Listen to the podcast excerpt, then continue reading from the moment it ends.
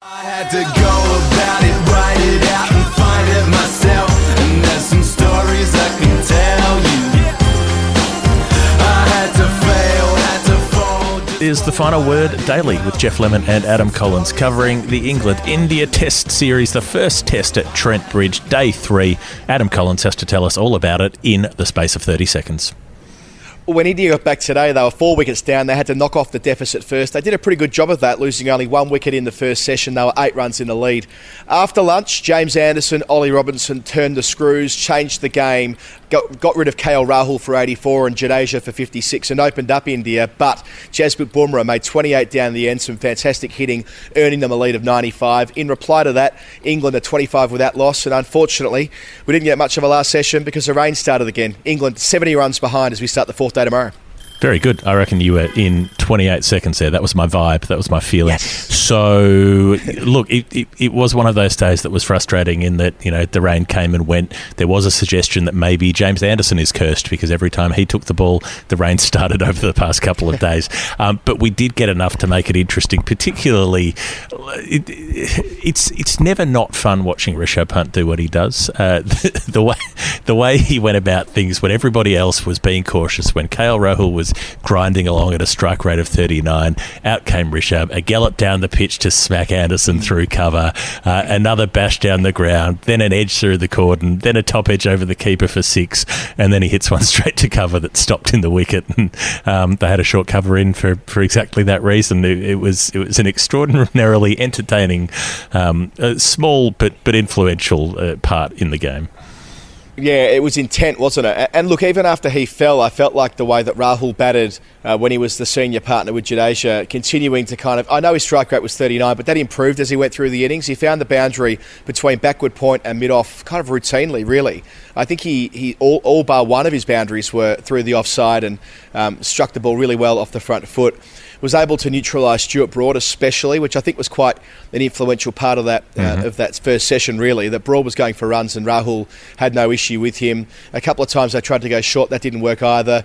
And Jadeja did as he's so often done in the last couple of years. His batting average. I mean, I think he averaged something like 20. Uh, Andrew Samson had this stat. He averaged 20 for his first, say, 20 Test matches, and it's above 50 odd uh, thereafter. So, uh, in terms of framing up where Jadeja fits, I think that the case can increasingly be made that he's an all rounder, not a bowler who bats. Uh, and, and on days like this, when they, they only had 183 to clear the deficit. He puts the foot down, and yes, he gets out at a time when it would have been very handy for him to have hung around for half an hour longer, but that wasn't to be. And yeah, England gave themselves a chance to get back into it, principally because uh, there was James Anderson after lunch doing as he always does. Um, two wickets, bang bang, just as it was on the previous afternoon. Uh, a good catch from Joe Root after putting down a straightforward chance. Rahul was dropped twice in the cordon, once by Sibley yesterday once by Root today just after lunch, but he finally held on to him. 484, opened them up somewhat. Uh, Shardul Thakur was out for a duck, and, and suddenly it felt like maybe the lead might be 50 or 60. Uh, entered Jasprit Bumrah. Uh, some ridiculous hitting, really, when you consider how limited he is with the bat. Uh, it's no exaggeration to say that India often carry three un- three number 11s around the world with them. Uh, he's one of those three, uh, but they managed to eke out about uh, sort of 50 or 60 runs between the three of them. So a pretty good effort, all told. Yeah, I think it was 70, 72 maybe for the last three wickets. Um, but Right, going, there you go. Yep. going going through a couple of those points there, Jadeja against Broad, I thought was key because Stuart Broad against left-handers in the last couple of years, especially, has Yep. absolutely monstered them. As soon as he got the opportunity to bowl to Jadeja, he came around the wicket as he does. Uh, He was bowling wide on the crease around the wicket at the left-hander, doing that thing that he does where he thinks that he can swing one away a bit, move some back into the pads. Every time he came in at the pads, uh, Jadeja scored. He flicked him through mid wicket confidently. He moved across the stumps a little bit sometimes. He leg glanced him. And so that delivery coming in wasn't threatening. You know, that delivery that has absolutely got in the heads of, of so many left handers. We saw what it did to David Warner a, a couple of years ago. It, wasn't a threat to Jadeja, and, and suddenly that neutralised a huge part of, of England's attack, I suppose. Uh, Sam Curran wasn't particularly effective, did got a bit of the dog's body work to do and, and didn't have that much to do. But it was relying on Anderson and Robinson, you know, Robinson playing in the way that he has, where he, he seemed to be a, a much more experienced international player than he is. And, and Anderson, well, there's no one more experienced in world cricket th- than he is. And uh, he was able to, to find those those edges enough and, and that frustration of having the drops go down, um, he was still able to come back and, and, and pick up wickets when he needed to. Yeah, Robinson taking his first five wicket haul in, in Test cricket in his second match. And you're right, it does feel like he's been around for longer than sort of three innings. But I suppose that's the faith that Joe Root has in Robinson. When they need a wicket, that's who he's chucking the ball to, he and Anderson. It wasn't Broad. Uh, and look, Broad's a competitive soul, and good on him for it. I, I love the way that uh, he, he uh, relishes the chance to almost have a scrap with players inside the team to keep his spot, as he's been doing for. I suppose 149 Test matches. There's always, almost always been someone uh, looking over his shoulder, so that that'll doubtless spur him on. But yeah, Robinson really does look like generation next here and now. Uh, and yes, the well documented issues that he had uh, after being suspended uh, I- I- during his first Test match. But um, th- there's really no reason why he can't be a long term prospect for England. Five wickets, he's class, he's consistent, he's tall, he's quicker than you think. I think that's a part of it too. He's bowling consistently in the mid 80s in terms of miles per hour, which is a lot faster than what we thought when watching him in, in county cricket in previous years. He complements Anderson well. He's a, a fraction shorter than Anderson most of the time. Uh, he's able to hit the seam and get the ball rearing up towards those awkward spots that Pat Cummins tends to hit for Australia. So, yeah, they were good. And Sam Curran wasn't as good. Uh, he overpitched regularly, which made it confusing why Joe Root stuck with Curran when the second new ball was due and didn't immediately go to Anderson. That was a, a one over experiment which cost them mm. 14 runs and really shifted the momentum. You thought they were going to clean India up with the second new ball and they probably got 30 or 40 extra runs in that little in that little passage of play which yeah could prove influential in a, in a relatively low scoring game.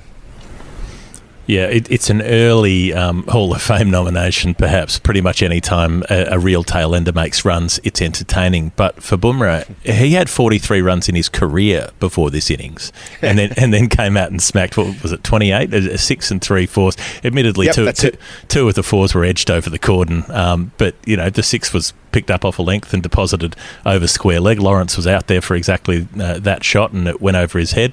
And uh, and the other boundary was was down the ground. Siraj hit one down the ground. Shami had a charmed life. Every shot that he hit way into the air somehow landed in, in a patch of, of clean grass. But Jadeja being out there with them for that period of time, or with with Shami particularly, um, and the 56 that he made. Look, sometimes it's going to come off. Um, India don't have a good tail, we know that, but sometimes if you throw the bat, it, it'll go for you, and, and it did go for them. And, and a lead of 95 feels like it could be significant, even though England got through to the end of play today without losing a wicket. Um, they're still 70 behind, and uh, it, it, it could be a, a fairly large hill to climb if wickets go early tomorrow. Yeah, some good bowling from India as well. They were unlucky not to find the outside edge, especially Mohammad Shami, who bowled first change. So they gave the new ball to Siraj alongside Bumrah. And he only bowled three overs after tea before the rain came. We only got 5.1 overs in until the close of play. But Shami, uh, I suppose, looked the man most likely out of that lot. Just rebacking over over the tail again.